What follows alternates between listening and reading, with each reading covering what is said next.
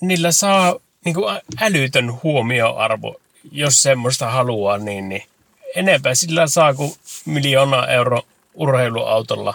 Ja se ei herätä se kinneri yhtään niin kuin kateutta ihmisissä.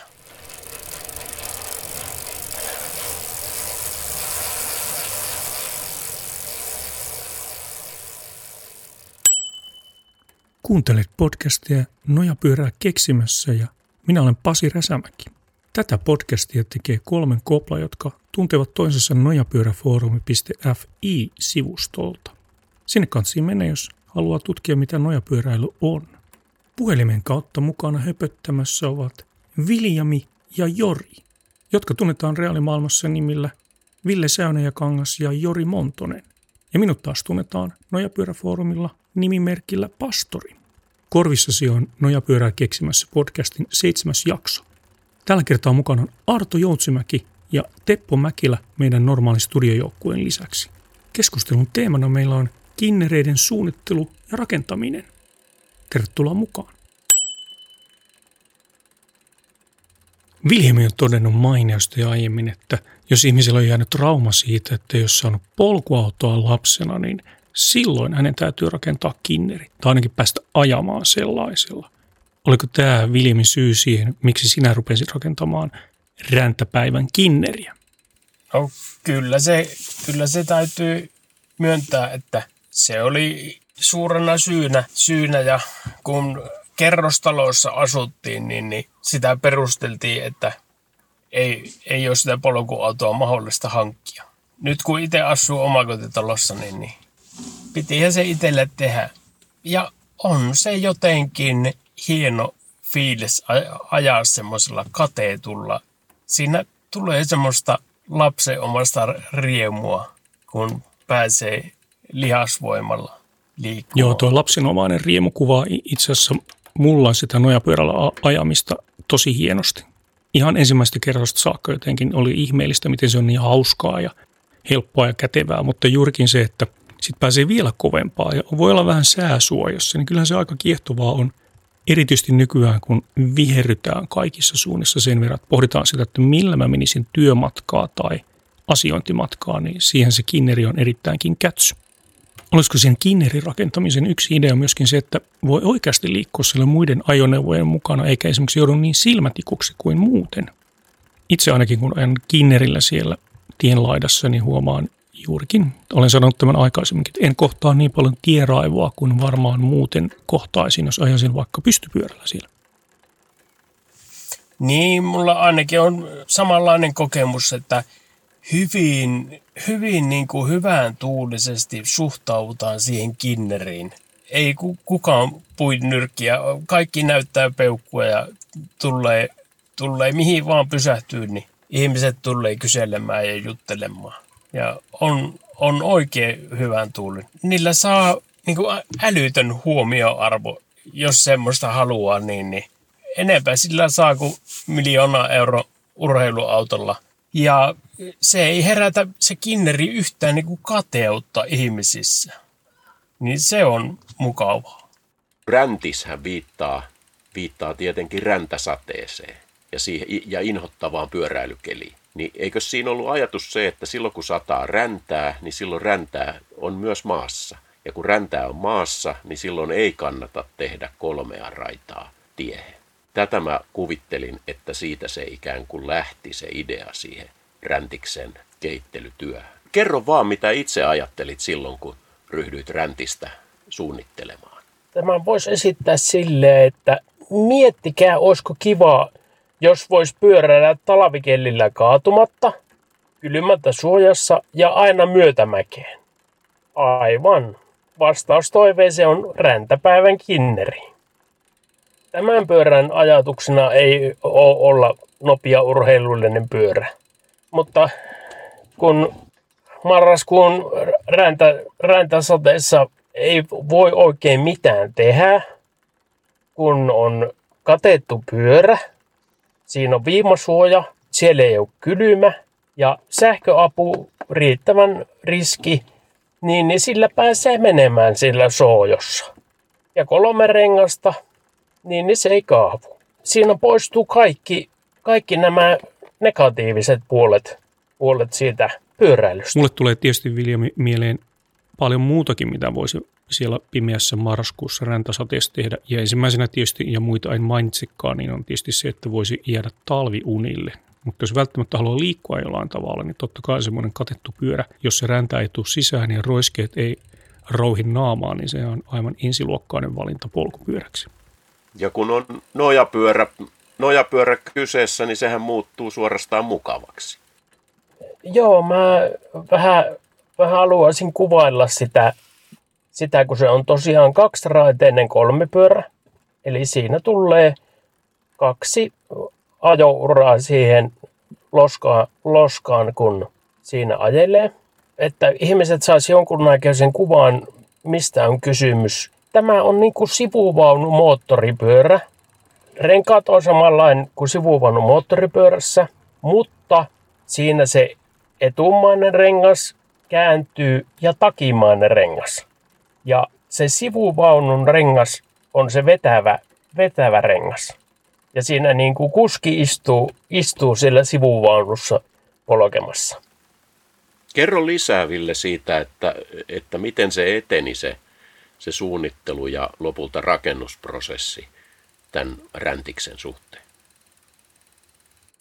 No, siinähän oli, oli monennäköistä vaihetta ja suunnitelmaa, mutta sittenhän se, mistä Jori on teettänyt sen diplomityön, se kaksiraiteinen kolmipyörä, niin se alkoi kiinnostamaan, kiinnostamaan eniten niin kuin mallina. Sitten siihen runko tehtiin 25 millin putkesta. Siihen piti tehdä semmoiset veivikammet, eli poljin kammet, mitkä on laakeroitu runkoon, mikä kulkee molemmin puolin sitä polkiaa. Ja siellä toisessa päässä on sitten se vetävä ratas, mistä menee ketju sinne sivuvaunurenkaalle. Se on katettu tämmöisellä Vicoprop kennolevyllä kolme ja puoli milliä paksulla. Sitä käytetään noissa mainostauluissa materiaalina. Polypropeenista tehtyä aaltopahvia, noin niin kuin vaikutelmaltaan se levy. Aika aika äkkiä mä totesin, että siitä tuli niin painava siitä pyörästä, että se sähköapu on niin kuin välttämätön. Se, sen jälkeen se talvella ajaminen muuttui niin kuin kesäkeliksi. Että sitä kuormitusta voi sääjellä sillä sähköavun voimakkuudella. Saa kuntoilua niin paljon kuin haluaa tai jos on asiantiasiaa niin, että ei paita tarvitsisi kastua, niin, niin onnistuu sekin. Niin kuin puhutaan tästä sähköajoneuvoja pitäisi lisätä ja näitä keveitä ajoneuvoja. Tämä on semmoinen, millä hoituu kaikki normaali asiointiajot. Ja tuommoisia niiden pitäisi ollakin, eikä sellaisia isoja maastureita, jossa on valtava akustoja, jotka ovat tavallaan normaalia henkilöautoa isompia käytännössä autojensa muiden kulkupelien suunnittelussa ehkä se kevyys voisi olla paikallaan. Tässä pyörässä on minusta myöskin hauskaa se, että se poikkeaa kaupallisista kinnereistä sillä tavalla, että siellä on oikea runko, jonka päälle se vikuprop kate on laitettu. Kaupalliset pyörät ovat usein sellaisia, että niissä on lujitemuovinen rakenne ja siihen alustan päälle laitetaan vain joitakin asioita, kuten taka-akseli ja takapyörä ja voimansiirtoa sinne eteen. Mutta tässä on oikea, oikea tällainen runko tämä on kätevin ehkä tehdä sillä tavalla kotikonstein, jos ajatellaan, että kuinka kinnerin voisi rakentaa. Nyt meillä alkaa olla räntis paketissa ja seuraavaksi mennään kuuntelemaan, kuinka Arto Joutsemäen Arkus Kinneri sai alkunsa. Traikki kesien jälkeen, kun huomasin, että kun traikilla tai yleensäkin nojapyörällä kun ajaa ja vettä kun tulee taivaalta, niin sitä kastuu kyllä kalsareita myöten, kun siinä on semmoisessa makavassa asennossa. Ja Kokkolassa mulla vielä oli, oli se tota, se samainen, samainen TV-bentsi ja silloin mä, mä oon tota koskimelontaakin harrastanut, niin mulla oli sitten melonta anorakki ja melonta housut, niin ne kyllä piti ihan mukavasti sitten kuivana, mutta tämä oli oikeastaan se sysäys siihen, että miksi mä sitten rupesin miettimään, että ei mä haluan kinnerin. Ja tässä oli taas se sama juttu sitten, että, että kävin kattelemassa tuolla ja totesin, että maksaa liikaa, että ei mulle tuollaisen varaa, teenpä itse. Ja aika hauska katsoa niitä kuvia sitten, kun mä aika tarkkaan sen mun ensimmäisen version dokumentoin. Onneksi löytyy vieläkin tuolta netistä, netistä se dokumentaatio siitä, kun rupesin niin kuin ihan siis ö, kanaverkko paperimassa kuviolla sitä ensimmäistä protoa tekemään. Ja, ja tota, sainhan mä sen sitten yhdessä kesän parissa kolmas viikossa, kun vaimo oli Englannissa kielikursseilla, niin mulla oli täällä aikaa 24 tuntia vuorokaudessa painaa sitä protoa ja sainkin se sitten semmoiseen malliin. Ajoin sillä 200 metriä ja heitin roskiin. Totesin, että hirveän näköinen ja aivan liian painava ja ei, ei tästä tule mitään, että täytyy lähteä tekemään tätä nyt jollain toisella tavalla. Ja sitten mä olin tätä taloa rakentaessa täällä Kuninkaanmäessä, missä aika moni teistä on käynytkin tuossa Kaarikinnerin pihalla ja jopa saunomassa täällä ennen tätä korona-aikaa, niin harjoittelin 3D-ohjelmaa ja piirsin tämän talon silloin suunnitteluvaiheessa ja no sitten totesin, että ei mitään, että ruvetaanpas piirtämään. Ja sitten se ei ollutkaan ihan niin yksinkertaista. Kyllä tämmöinen talo, missä on kaikki on suoraa ja korkeintaan viistoa, niin on ihan helppo tehdä. Mutta sitten kun piti ruveta tekemään kaaria ja kuplia ja tämmöistä, piti saada sitä kaarikinnerin ajatusta ja arkuksen ensimmäisiä muotoja, niin sitten menikin aika vaikeaksi. Ja päädyin sitten siihen, että pyydän apua ja löysin sitten tuolta Punkaharjun tutun veneliikkeen kautta Kasperi von Schroven tuolta Keski-Suomesta, joka oli tämmöinen venepiirtäjä. Ja tota, siinä mielessä sopii ihan hyvin, koska Arkuksen muodot on ollut vähän semmoisia venemmäisiä aina. Niin hän sitten teki mulle tämän varsinaisen Arkuksen ensimmäisen piirustuksen 3D-mallinnuksen. ja tämän koko Arkuksen prokkis oli aika mielenkiintoinen, koska, koska mullahan ei ollut niin mitään tietoa lasikuituhommista eikä muista, mutta tosiaan mun vanhempien naapurissa Punkaharjulla asui Esmarinin toimitusjohtaja, joka Esmarin on savonlinnalainen pieni firma, joka tekee veneitä ja kaikenlaista lujitemuovista. Muuten on tehnyt näitä jälkiasennusmetron oransseja penkkejäkin, että kun istutte seuraavan kerran Helsingissä metron penkillä, niin voi olla, että onkin Esmarinin tekemät penkit. Marssin sitten Esmarinin Esan juttusille ja näytin vähän ideaa ja rupesin kyselemään, että mitähän tällainen mahtaisi maksaa, jos te teki sitten mulle yhden kappaleen. Ja siinä aika me pähkäiltiin ja sitten päädyttiin siihen, että okei, että eipä se, ei se nyt niin paljon maksa, kun he, he sen siellä tekee mulle sen ensimmäiset, kunhan mä teen muotin. Ja se on nyt se oranssi versio, joka siellä Nokian testiradallakin kävin sitten näyttämässä ja jolla mä nyt ensimmäiset pari kesää ajelin. Kunnes sitten päädyttiin siitä, että ruvetaanpas tekemään ihan oikea muotti siitä, kun sitä oli ensin levennelty ja muokkailtu sitä mun oranssia ykkösversiota – ja sitten sen jälkeen niin Kasperilta tuli sitten ihan oikeat, oikeat muodot. Ja sitten nämä Esmarinin pojat teetti sen muoton, muotin jossain niin kuin 3D-jyrsimellä tehtiin, tehtiin tämmöiseen poluuretaaniin. Ihan oikeat, oikeat muotit, jossa se tehtiin sitten, tai sanotaan, että ensi, mulla oli ensin niin kuin lesti, se mun oranssi, se tehtiin niin päin, että tehtiin lesti, jolloin mä kaivoin sitten sen muotin sieltä sisältä pois. Yhtenä kappaleena se tehtiin, mutta sitten nämä seuraavat versiot tehtiin sitten ihan venemuotin tyyppisesti puoli, kaksi puolikasta ja, ja tota, se oli ihan mielenkiintoinen prokkis kyllä tehdä ja useampiahan kappaleita siellä Esmarinilla sitten kyllä tehtiin. Kaksi kovaa pakettia on nyt avattu. Räntis ja Arkus. Ja meillä on vielä kaksi jäljellä. Avus ja Teppoin yksi CV. Kuullaan ensin Teppo Mäkelän matka nojapyöräilijäksi ja keskustellaan sitten kinnereiden suunnittelutyöstä ja rakentamisvaiheista. Junna tuli noita tekniikkamaailman lehtien kinneriottuja selaatua ja isä sitten meni opettaa meille lapsille tämmöisen kinnerin rakentaakin tuossa 80-luvulla. Itse olin tuolloin jotain 13 ja veljet oli sitten pikkasen vanhempia ja sillä sitten tuolla mökillä jokuisia lyhkäisiä lenkkejä tuli ajeltuakin. No, siinä oli pieniä teknisiä haasteita ja muuta vastaavaa siinä vaiheessa. Se jäi lopulta aika vähälle ajolle, mutta sieltä se kipinä itselle lähti käytännössä liikenteeseen. Ja sitten tuossa oli hiljaisempia vuosia noja pyörien kinnerien suhteen. Aina välillä tuli tietysti seurattua. Sitten itse varsinaisen nojapyöriin tuli tuossa 2000 oliko se kuusi vai kahdeksan hankittua ensimmäinen nojapyörä kaksipyöräinen. Ja sitä edelsi luonnollisesti olin tuolla Noipere-foorumilla jo jutustellut ja sitten tosiaan paikallisten harrastelijoiden pyöriä kävin kokeilemassa tuossa ennen oman pyörän ostoa. Mikä se sun ensimmäinen pyörä olikaan? Tämä oli tuota tämmöinen Slyway Team, eli tämä oli tämmöinen yhteistilaus. Siinä oli Oliver Lehton oli yhtenä ja sitten oli Kokkolasta Tapsa, jonka sukunimen heti muistakaan, niin oli toisena yhteistilaus. Heitä oli tosiaan tämmöinen Nojapyöräfoorumin kautta kokoon lykästy tilaus rungoista ja pyöristä. Tilasin tosiaan sieltä rungon tuommoiselle maantie kaksipyöräiselle ja sitten hankin osat ja kokosin niistä pyörän itselleni. Mä olen itse asiassa vähän yllättynyt. Mä jotenkin luulin, että sä oot tullut pidempään mukana, että sä olisit ollut aiemmin jo mukana ja jollain tavalla rakennellut tai ajanut jollain ja sitten se Slyway olisi tullut siihen. Mä muistan kyllä tämän Slyway-hankkeen ja seurailin sitä sieltä foorumilta. Joo, su- suunnitelmia on ollut kaikenlaisia aikaisemmassakin vaiheessa, mutta tota, itse rakentelukyvyt tuli vasta, vasta myöhemmin. Hmm, se Slyway on aika urheilullinen pyörä, että se on tavallaan y- ja kaksi pyöräksi aika raju valinta.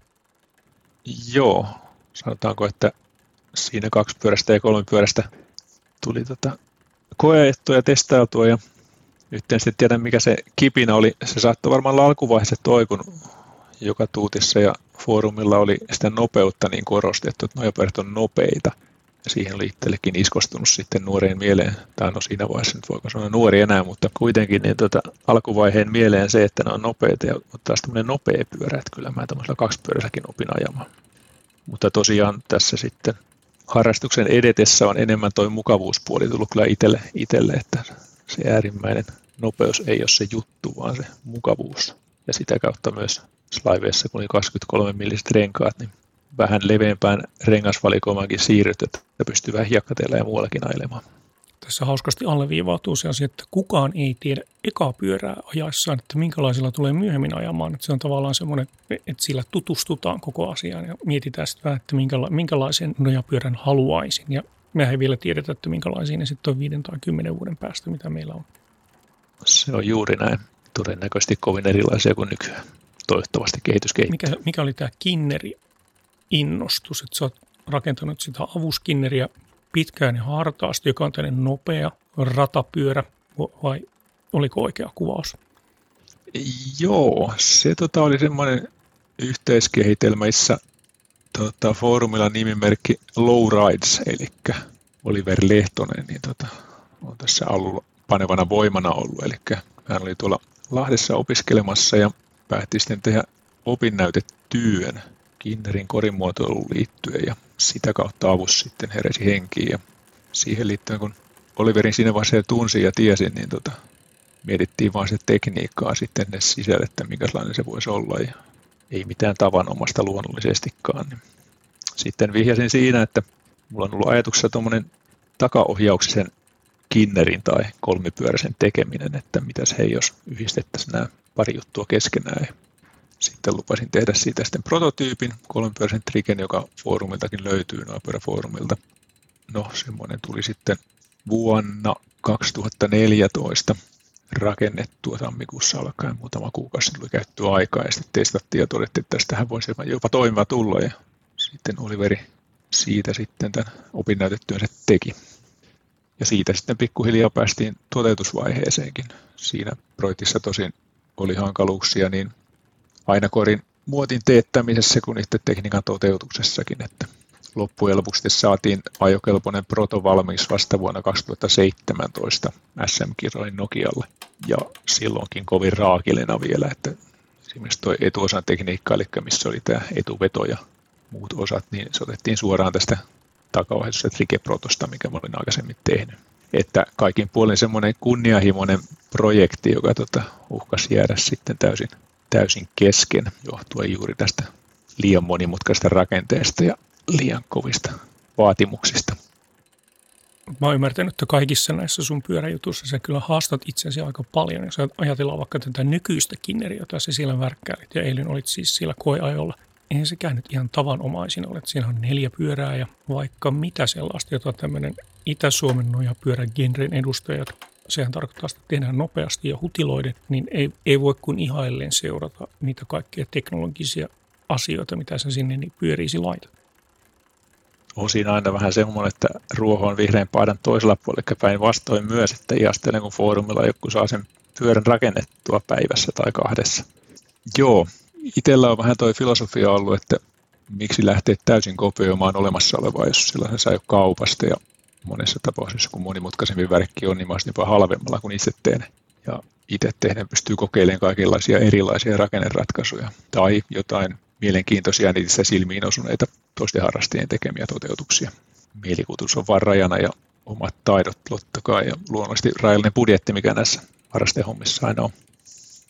Jos nyt vertaa vaikka näitä kahta tätä avusta ja sitten yksi CV, että nehän, nehän, niiden alkuperäinen tarkoitus on hyvin erilainen. Toinen on supersport-malli ja toinen on taas tämmöinen arkiliikenne, työväline. Et onko sulla taustalla tämmöisiä, jos ajatellaan vaikka jälkimmäistä pyörää tai siis kinneriä, niin tällainen viherrys tai joku muu maailman parantamiseen liittyvä juttu, että jos kaikilla olisi ton kaltainen työmatkakulkinen, niin olisiko maailma silloin parempi? Onko sulla tällaisia ajatuksia siellä taustalla vai onko sulla mikä muu tässä on lähtökohtana vai se, vai se oma mukavuus siinä työmatkan ajamisessa?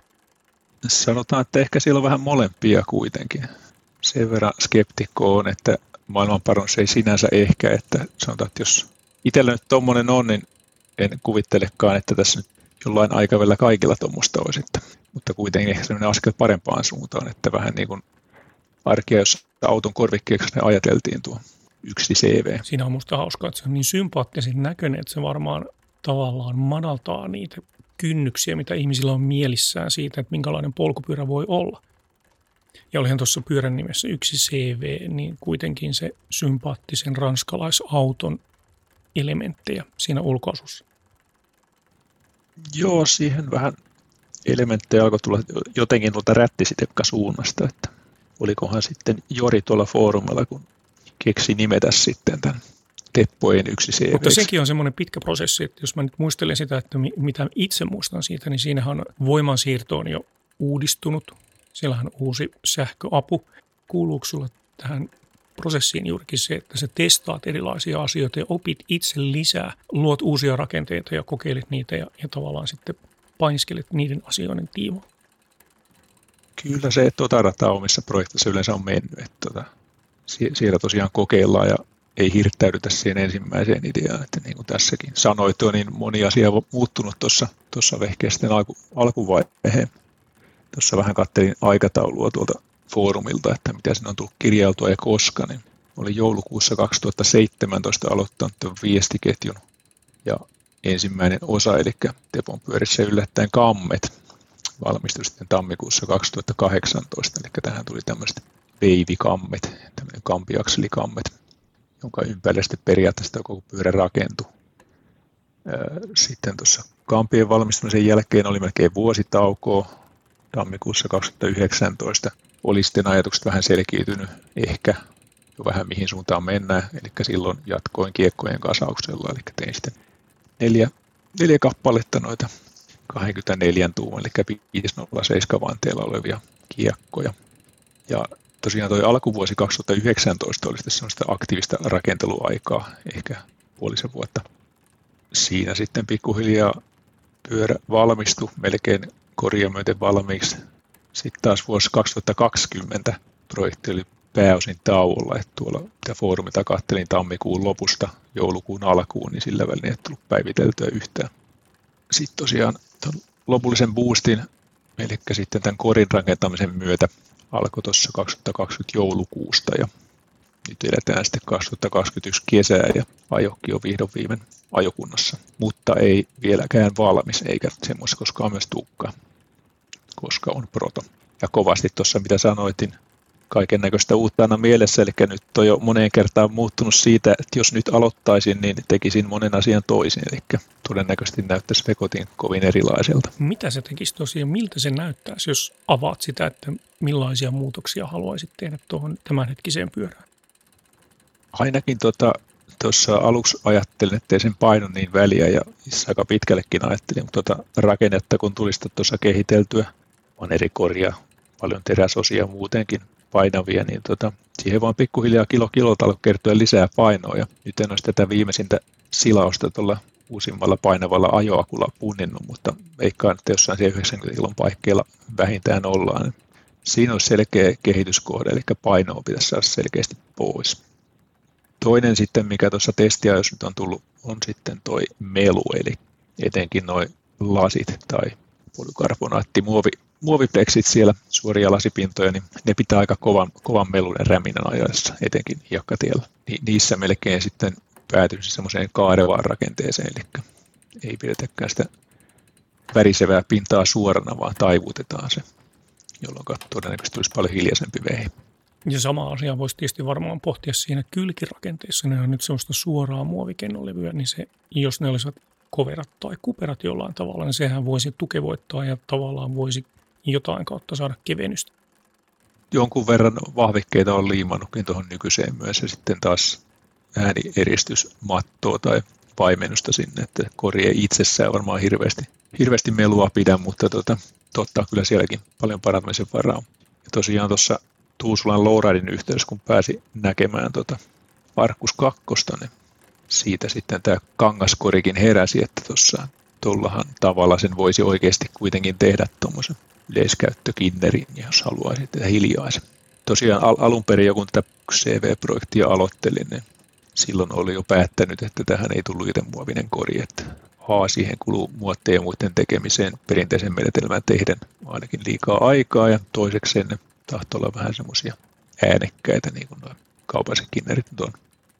Mutta joo, korimateriaalikin saattaisi vaihtua, jos niin kuin puhtaalta pohjalta nyt aloittaisi. Niitä entisinä lennokkiharrastajina tietysti on tullut ihailtua niitä vanhanaikaisia hienoja lentokoneita, jotka ovat usein kangaspäällysteisiä. Että siellähän on hyviä rakenteita olemassa, mitä voisit hyödyntää. Ja sitä kautta saadaan tietysti nykyisillä kangasmateriaaleilla vielä voidaan saavuttaa jotain keveysasioita. Kyllähän se kiinnostavaa on se Arkus 2 kehitystyö myös. Varmaan jännityksellä itsekin seurailet sitä siellä. Kyllä. Mutta onko sulla jotain muita suunnitelmia? Että nyt, nyt kun sulla on tuonne turboahdettu kilpuri, sitten on tänne hyötyajoneuvo, niin mitä sitten seuraavaksi? Tuleeko hyötyajoneuvoon vähän tavaratilaa tai, tai minkälaisia pyöräaihioita sulla pyörii mielessä? Jos ajattelen itseäni, niin joka kerta kun ajan jollain uudella pyörällä, niin heti olen pohtimassa sitä, että miten tätä kehittäisi johonkin muuhun suuntaan. Ja ihan samasuuntaiset ajatukset itselläkin on ja tosiaan siitä avuksesta ja tuossa mainitsematta vielä jatko, mitä tuolla foorumillakin on jo avannut, eli tota, se kun vähän liikaa raakeleksi jäi, eli tosiaan siitä viime syksynä pari koeajoa tuolla nimimerkki TMS, tämä on myös lempinimellä maailman nopein Tero, niin koeajoita nykyistä ja sitten sitä takaohjaustakin vähän rakennettiin siinä eteenpäin, tehtiin sen muassa keskitin ja korin alapuolessa kolme minuutin jäykemmäksi, jotta, jotta se ei olisi niin vetelä ajossa, mutta tota, sitä ajokäytöstä kun ei saatu kelvollisilla noilla fiksauksilla, niin kori oli vaan veltto ja Kinnerin takaohjaus ja ajokäytös vaati kuskita liikaa tarkkaavaisuutta ennakointia kovemmassa vauhdissa, niin sitten päätettiin, että kun tämä nyt halutaan vielä lopun asti, lopun asti katsoa tämä avuksen muotoilu, niin täytyy rakentaa kokonaan uusi proto, johon laminoita sitten uusi kori. Ja tekniikas vaihtaisi tällä kertaa ihan perinteinen takaveto etuohjaus, mitä Kinneressä kaupallisessakin käytetään. Ja alustava ajatus tuota, tämän vaiheen aloittamisella oli viime talvi, mutta kun tuo yksi CV-projekti tuossa nyt venähti kaavailtua pitemmäksi, niin se sitten siirtyi aikaisintaan ensi talveen, eli tuossa niin kuin lähitulevaisuudelle aatoksena. Ja niin kuin tuosta yksi CVstä nyt oli äsken puhetta, että monta kohtaa parantaisin, niin siinä esimerkiksi alussa oli aatos se, että tuon rungon tein vanerista sen takia, vaikka tiesin, että on tosi painavaa, että sitä pystyy helposti muokkailemaan ja muuttaa ne protoilleen sillä, että sitten kun se suunnilleen kohdalleen saisi hierottua, niin sitten voisi tehdä vaikka hiilikuituisen rungon sinne tai, tai putkirungon tai ihan koko vaan. Että kyllä se noiden parissa jonkun verran menee. Sitten täytyy sen verran, kun on luonteeltaan semmoinen helposti innostuva, niin tuossa hiljattain foorumilla oli näistä, oliko ne Direct Drive-tyylistä kaksipyöräisistä, eli missä poliin keski on etupyörän navassa. Niin se semmoinen houkuttaisi tuossa kokeilla tämmöisenä ikään kuin väliprojektina tässä vielä. Miten se Teppo summaisit semmoisia asioita, joita pitäisi huomioida siinä starttivaiheessa, kun rupeaa pohtimaan Kinnerin rakentamista? Tuossa tietysti jo perusjuttu ehkä, ehkä tuosta tuota Kinnerin suunnittelusta lähtökohdista. No totta kai se nyt lähtee siitä, niin kuin tuossa äsken tuli hyvin esille, että se tarvekäyttö, käyttötarkoitus on siellä oleellisena taustalla. Tai suunnittelun alkuvaiheessa kuvitelma siitä, että mihin käyttöön se tulisi, koska nähnyt, niin kuin on ollut puhetta, niin muuttuu sitten, saattaa muuttua aiemmin tai myöhemmin. Eli tosiaan, että onko tämmöinen arkikäyttöön kaupunkiin ajateltu kinneri, niin kuin tämä yksi CV, jolloin sen pitää olla käytännöllinen, eli helppo kulkuohjaamo, hyvä näkyvyys, että itse näkee ja muut näkee myös kinneristin. Tämä on ketterä, jossa taas ilmanvastus ei ole niin oleellinen juttu. Voi olla sähköapu ympärivuotista käyttöä helpottaa ja rakenteiden ei tarvitse välttämättä olla silloin niin viimeisen päälle kevyet, eli on periaatteessa helpompi, halvempi jopa toteuttaa. Tai sitten tosiaan tämmöinen nopea kisakinneri tai maantiekinneri niin kuin avussa, että siellä on pieni ilmanvastus se kaiken A ja O ja ajaa noiden käytännöllisten asioiden edelle. Pyörät voi kääntyä, ohjaavat pyörät vähän vähemmän, jolloin isompi kääntöympyrä ja kulkuohjaamo hankalaa pienen aukon kautta ja niin edespäin. Mutta itsellä tolleen kun kinneriä tai mitä tahansa kulkinetta alkaa hahmottelee, niin perusrakennehan siinäkin kuitenkin on, että kinnerin tavoista onko ne pyörät sitten kolme vai neljä, miten ne sijoitellaan, onko ne symmetrisesti vasemman oikein puolen vai onko joku tämmöinen kaksiraitinen kolmipyöräinen kinneriratkaisu, josta varmaan Jori ja Viljami kertoo enemmän jossain jaksossa. Miten raidelevyydessä ja takana ja niin edespäin. Ja onko nyt sitten etu- vai takaveto ja niille teknisiä rakenneratkaisuja ja muita. Ja sitten päästäänkin runkoon, että tuleeko siihen joku itse kantava kori vai erinen runko plus kevyt kori päälle, joka on se kaikkein kevein yhdistelmä josta saa kaikkein keveimmän yhdistelmä. Ja sitten totta kai seuraavana mennään sitten sinne korimateriaaleille, niiden vaikutus sen muotoon, että onko sitä perinteinen lasikuitu kautta hiilikuitu laminoitu kori, jolla saa tämmöisiä kauniita kaksoiskarvia muotoja niin kaupallisissa kinnereissä. Mutta taas se vaatii sitten muottia, joko uros- tai naarasmuottia on suuritöinen ja kallis vaihtoehto. Tai sitten tehdäänkö kori vanerista, tai sitten tuommoista polypropeenikennonlevystä niin kuin yksi CV tai sitten jopa solumuovista, eli tuosta makualustan kaltaista materiaalista. Ja tuolla Rapakon toisella puolella vaikutti tämmöinen herra kuin John Tetst vuoteen 2020 asti, niin hän käytti tämmöistä Zote Foam-nimistä materiaalia, eli jonkin sortin ilmeisesti vähän jäykempää makualusta, tyyppistä solumuovia. Suosittelen kyllä tutustua herran tuotantoon, eli recompense.com-sivustolla löytyy juttu aiheesta sieltä on tuonne Fairing Projects kohdassa. Eli siellä esitellään tarkemmin, että miten näitä koreja on tehty ja siellä on kaksi ja kolme pyörästä katettua. Ja sitten tosiaan sitä materiaalista vielä, niin toi kangashan tuossa jo mainittiin, eli hienoa, kun tuommoinenkin on sitten saatu Arkus 2 muodossa sitten meidän foorumilla toteutetuksi. Ja onhan tietysti näitä muovikoreja ilman luitetta, eli tota, ihan ruiskuvalomuottiin teollinen menetelmä, ei niinkään tee se itse käyttöä. Sitten noita levytavarasta lämmittämällä ja alipainemuovauksella tehtäviä muotoja toisena vaihtoehtona vielä, mutta pääpiirteittäin tuossa tuossa noin korivaihtoisen, mitä nyt, materiaalivaihtoisen, mitä nyt mieleen tuli. Aiemmassa jaksossa me pohdiskeltiin avopyörän rakentamista sillä tavalla, että se oikeastaan tapahtuu niin, että laitetaan kuski oikeaan asentoon ja sitten se pyörä rakennetaan siihen ympärille – miten tämä homma hoituu kinnereiden rakentamisessa? Niin, on korista tai sitä kinnerin rakentamisessa vielä kommentoiden, niin toi hyödynevaihe on itse todennut, että on toi mokape, eli malli tai malline tyylin. Sillä pääsee sitten toteen kuskin tilan tarpeen näkemisen ulos kinneristä ja riippuen, että mille tasolle se haluaa viedä, niin myös kodin ulkomuotoa pystyy vähän hahmottelemaan. Eli tämmöinen yksinkertainen puupahvi, styrosfinfoami tai vastaava vastaava tota, malli ennen kuin rupeaa tekemään koria tai vaikka jopa ennen tekniikan aloittamista. Että esimerkiksi yksi seivestähän mä tein tämmöisen rimoista, mihin nyt sitten sijoittelin keskiön ja penkin ja ohjaussauvat ja vähän pääsin hypistelemään, että mihin kohtaan mitäkin voi sijoittaa ja miltä se tuntuu. Että suosittelen, jos on yhtään erilaista erikoista tekemässä, niin sillä saa vähän varmistettua rakennetta ja muotoja etukäteen. Joo, itsekin vaikka tuossa nyt tulee insinööritaustaa kun on, niin tuota, kädillä piirreltyä noita etukäteen, mutta se, ja vaikka siellä tuommoinen hahmotelma tikkuukosta onkin, niin kuitenkin se mokappi kertoo sitten vasta se fyysisesti se todellinen malli kertoo sen, että miltä se tuntuu ja miten se kuski sinne mahtuu ja miten se sen kokee. Eli ei, ei kaikkea pysty digitalisoimaan vielä tässä vaiheessa. Kuuntelit juuri Nojapyörää keksimässä podcastin seitsemännen jakson, jossa pohdiskelimme kinnereitä. Tähän saakka olet kuullut, että nojapyöräillä on sellaista mukavaa ja myötätuulista hommaa. Mutta jos erehdyt luulemaan, että se on sellaista hippien kivaa puuhastelua, niin ei se ole. Ensi viikolla nimittäin puhumme polkupyörien ohjausgeometriasta. Ja se on todellakin raakaa hommaa, kun ohjataan kaatumisen suuntaan. Pysy kuulolla.